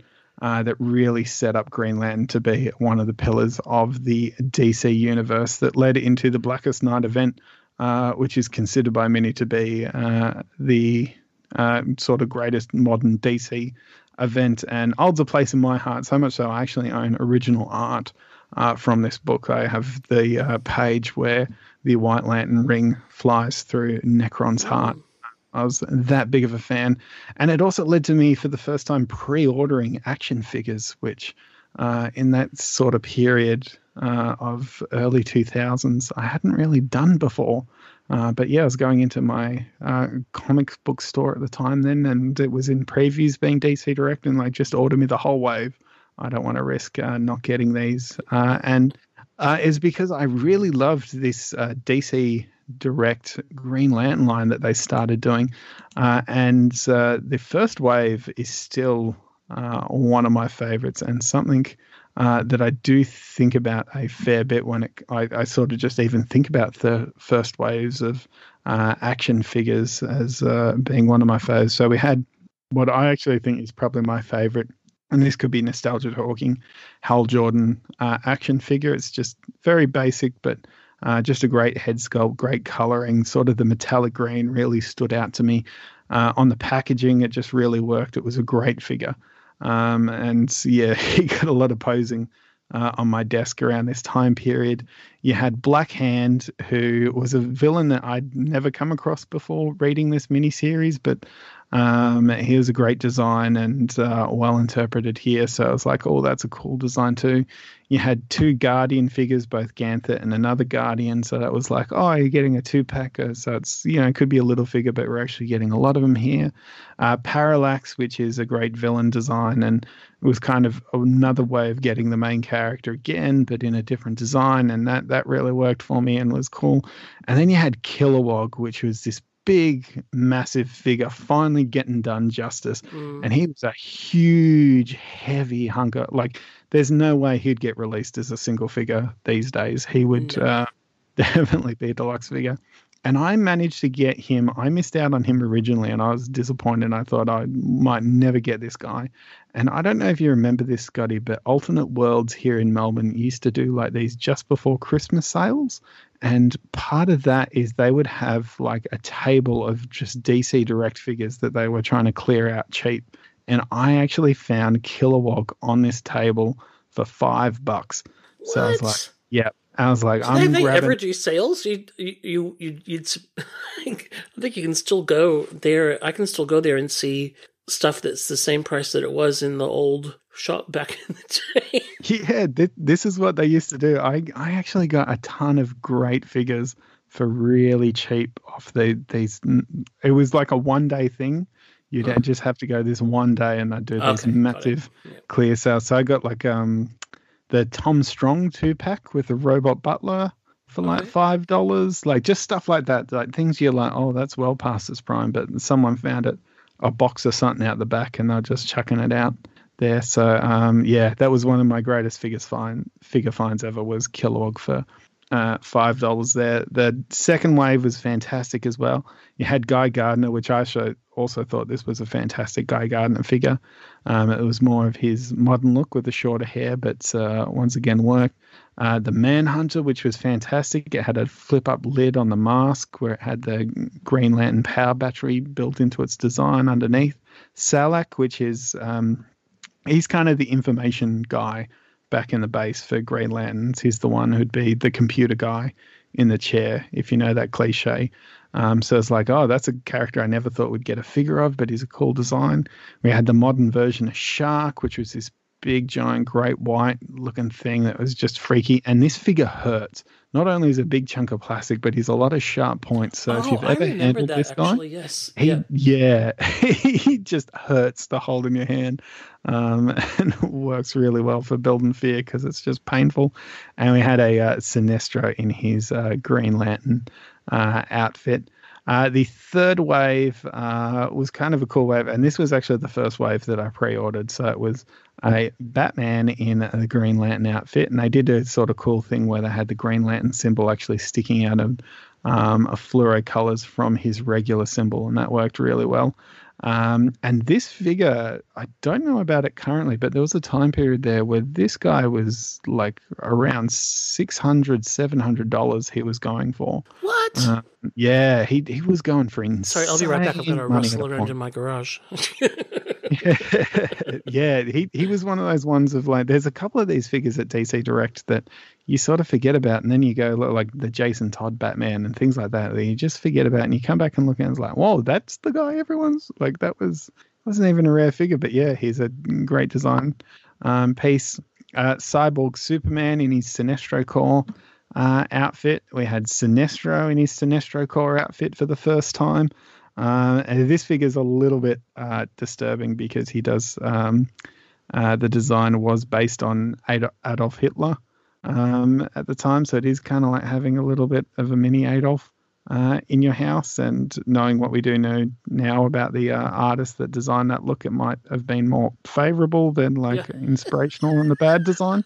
Um, so that that sort of made this figure a oh, little oh, bit more disturbing in my eyes than I look back now, and I also remember him being very annoying because he had this little, um, like tuft of hair on the top of his head, like just a couple of strands that would dip down, and it was a glued-on extra piece, and the glue wasn't strong, so it was constantly popping off on mine. And it was a tiny piece, and I'd always refind it and be able to stick it back in and reglow, but it just never stayed in there, and it just always freaked me out because it's like I'm going to lose this little tiny piece, and he's going to have a white dot in his head. But uh, eventually, we got other Sinestro Corps designs of Sinestro, so I wasn't uh, that concerned now. And uh, a Star Sapphire in her modern outfit that uh, is very revealing. Um, it definitely has one of the larger boob windows uh, Yeah. in DC history, and one that I thought, okay, yeah, this is a DC direct line because we won't get this character in on mainstream shelves in this outfit. And I was proven wrong later on, uh, as we'll talk about. Uh, now, this line actually went on a bit of a hiatus for a period when it jumped over to being the Blackest Night line. And uh, once again, it's hard to understate just how huge this storyline was uh, for DC at the time. These, um, between the Sinestro Corps War, where this was teased out to when it actually happened, was just insane. Uh, the uh, amount of interest it garnered, the the sales of the Green Lantern book skyrocketed. The introduction of the different colored lanterns uh, was just a huge and massive marketing uh, tool, and it was sending people flocking into comic book stores uh, like hadn't really happened in a long time. And part of the campaign was just if you brought certain books during Blackest Night, you would get a colored lantern ring that was just cheap little plastic.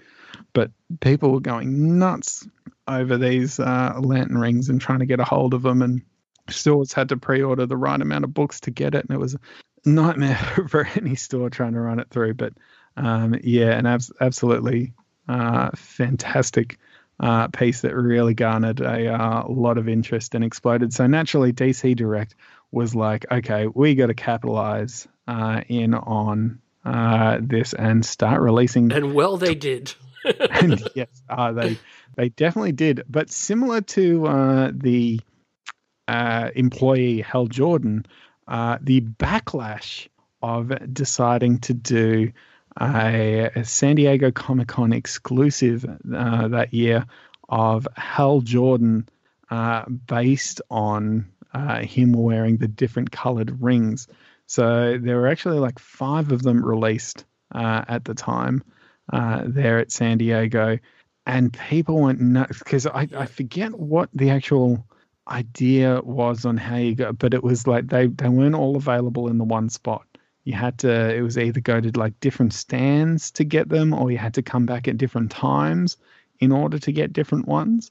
Uh, and they were a real pain uh, to be able to uh, pick up and grab and even more so for someone like myself who was in australia and not able to get to san diego comic-con and i'm sure you're thinking oh you could have just jumped online or gone there and working that didn't really exist uh, at that time. And even then, these figures were so popular, uh, they would have been shooting up like crazy. But luckily for me, one of the guys from the comic store was actually in San Diego uh, that year. So I didn't get all of them, um, but I was able to get my hands on the orange lantern and the red lantern version uh, of Hal. Uh, and I was so ecstatic about it. I mean, the, the idea, I didn't even, it was unconceivable to me that I was going to be able to get these and pick these up. And they, these did disappoint me that they were coming out. And I was like, oh, oh how am I, I, how am I ever going to get there? Like, I, I'm just not. I just have to commit that I'm not. And yeah, when this guy came back from San Diego, it's like, look, I got some, just pay me the retail price. So um, it worked out to be like forty dollars Australia. I paid for each of these, uh, and I think they were going for like well over two hundred dollars if you could find them um, at the time. So I, I was very happy uh, and thankful uh, for that. In terms of the main figures, uh, we started getting brand new characters of the colored lanterns, such as Atrocitus and Saint Walker. We had Boudica, which comes from an Alpha Lantern story, which was a whole other side story going on about lanterns starting to become a bit more corrupt and abusing the powers. And we started getting, which was really the highlight of the line, uh, the dead characters coming back as Black Lantern. So the first one being uh, Black Lantern Superman, second wave, which came out very quickly after uh, John Stewart, the Indigo Lantern uh, Kryb, who was a weird Sinestro Corps character who actually collected children and stored her in, in the back. So she actually came with little babies that you could poke her back out and put babies in a um, cage in, in her back and plug that back in. And one of my favorites is uh, Martian Manhunter Black Lantern. I love this figure because uh, the um, moment in uh, the storyline uh, where the Martian Manhunter basically throws a whole building uh, at Hal Jordan and wipes the floor with him, and he almost mugs at the camera and says, "You know, everyone always forgets I'm as powerful as Superman," and that sort Yeah. of put Martian Manhunter uh, back on the planet. But yes. Uh, and lots of other ones coming through. Obviously, we got the other lanterns such as Star Sapphire, Larfleeze, um, and all the other sort of Black Lanterns that appeared in throughout the story, as well as the New Guardians, which were the characters from DC later on that got different colored rings, such as Blue Lantern, Flash, and um, all those kind of ones.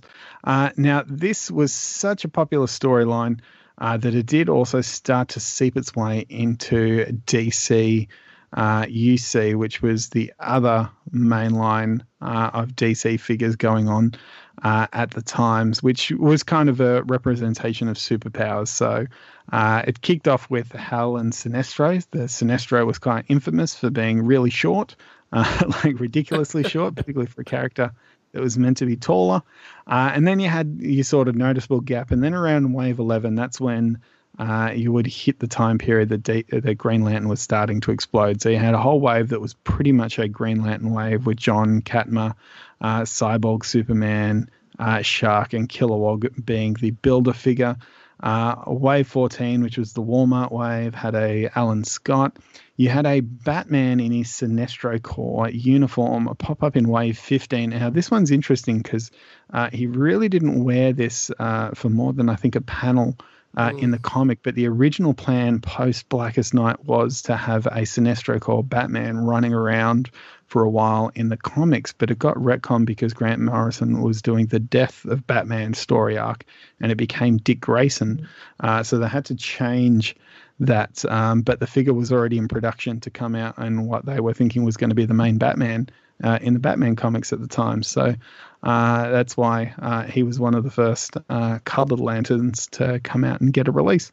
Uh, and then you had a whole uh, Blackest Night, New Guardian uh, wave, which is all the DC characters such as Lex Luthor, the Which Atom. was the death of that line. yeah, which was the Yeah. ultimate peg warmer, and uh, because yeah, it takes so long to get these things out that this was almost two years after Blackest Night by this point, and uh, people were like, "Oh, you're trying to cash in on that? That's a bit old and run through," and yeah, it was kind of the same again the next wave with uh, the. Uh, White Lantern, Flash, and uh, Sinestro, and Nekron being the builder figure, uh, who is still a fantastic builder figure. He's really in the underrated of those collect and connect uh, the real chains and you know he's in a in see through heart. Uh, now the multi-packs is also where it really shined for Green Lantern that it was popular.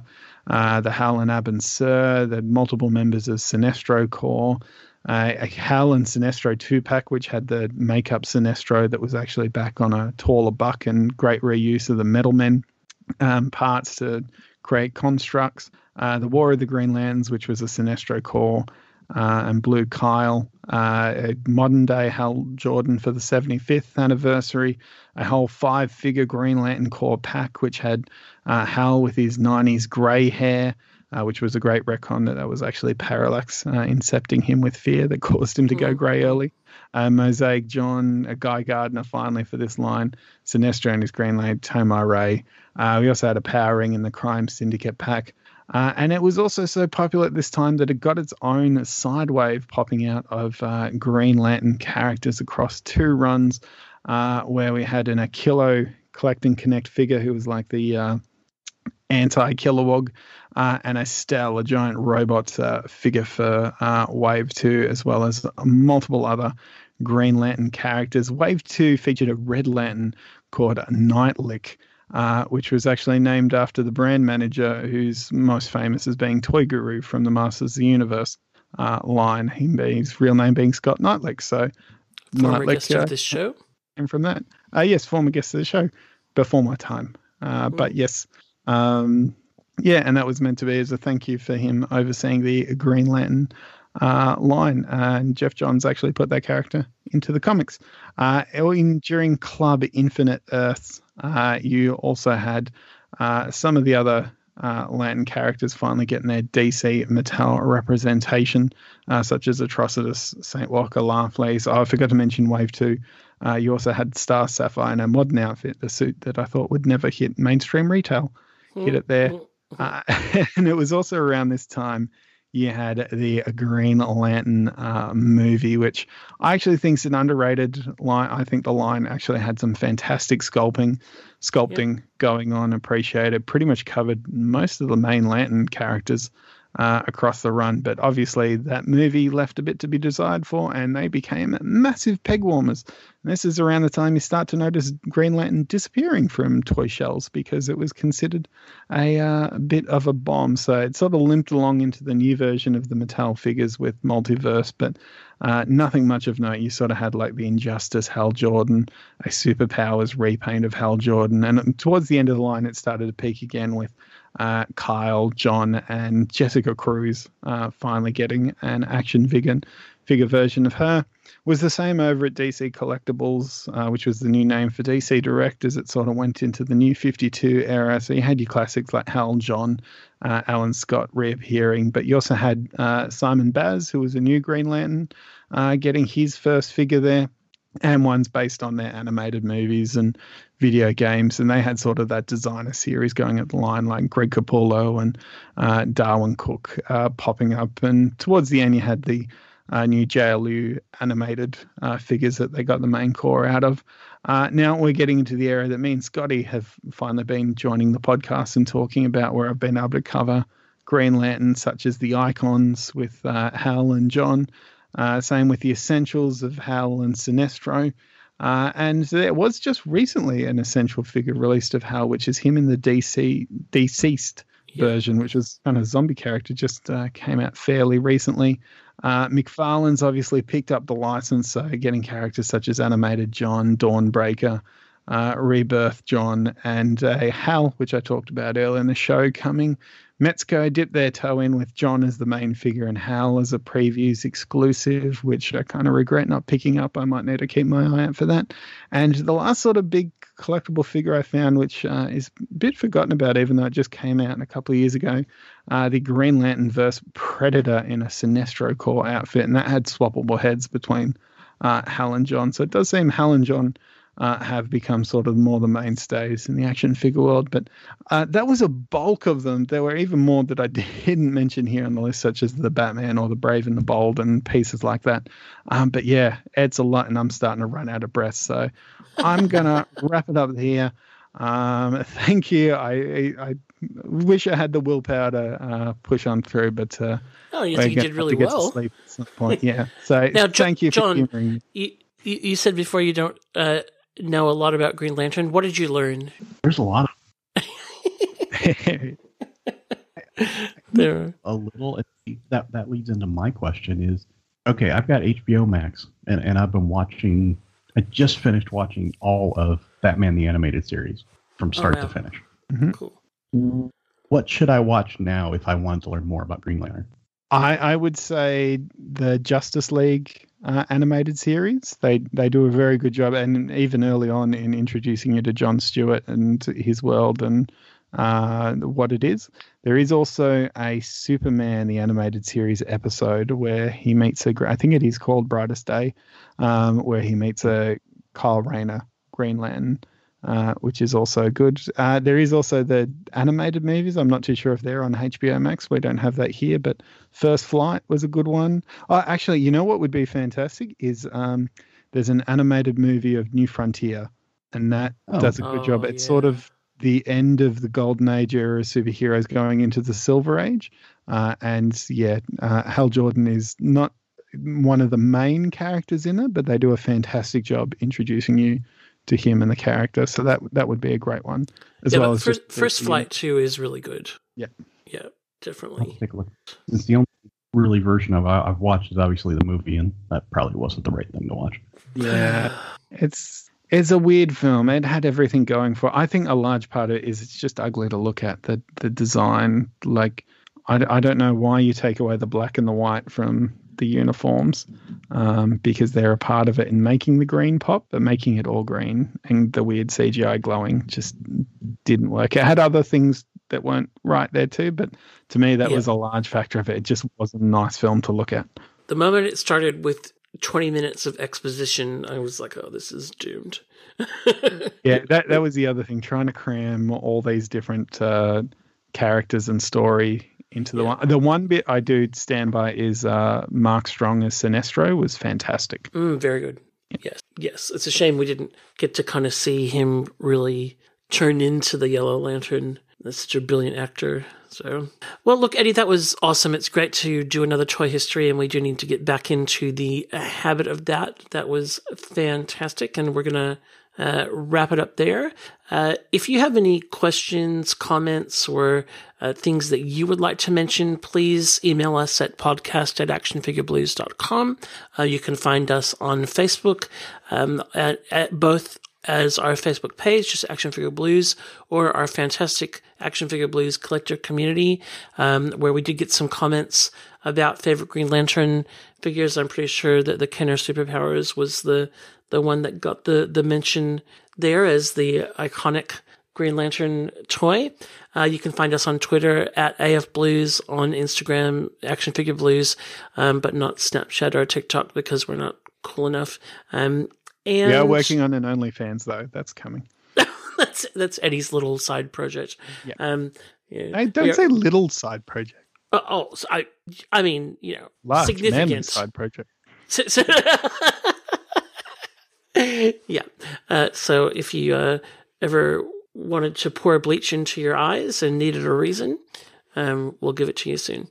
Uh, but we, we would love to hear from you, and uh, we will endeavor to respond or read it out, etc.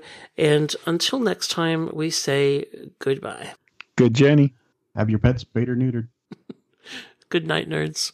The Action Figure Blues podcast can be found on iTunes and Stitcher Radio and can be downloaded direct from actionfigureblues.com. Wherever you listen, please take a moment to leave a positive rating and review to help others find our show. Our theme music is by Robert Crandall, our ad music is by Scott Holmes, the AFB logo is created by Nath Stones. We also have an active fan forum at afbforum.com where you can join with all the hosts of the podcast and many other collectors to discuss news, reviews, old lines, and trade and sell in a safe community. Please join us there. While you're at actionfigureblues.com, please check out our sponsors like Max Comics and Stuff, Loot Crate, Audible, and Gamefly. You can find us on Twitter at AFBlues, on Instagram at ActionFigureBlues, and on Facebook at facebook.com forward slash ActionFigureBlues. Thanks for listening.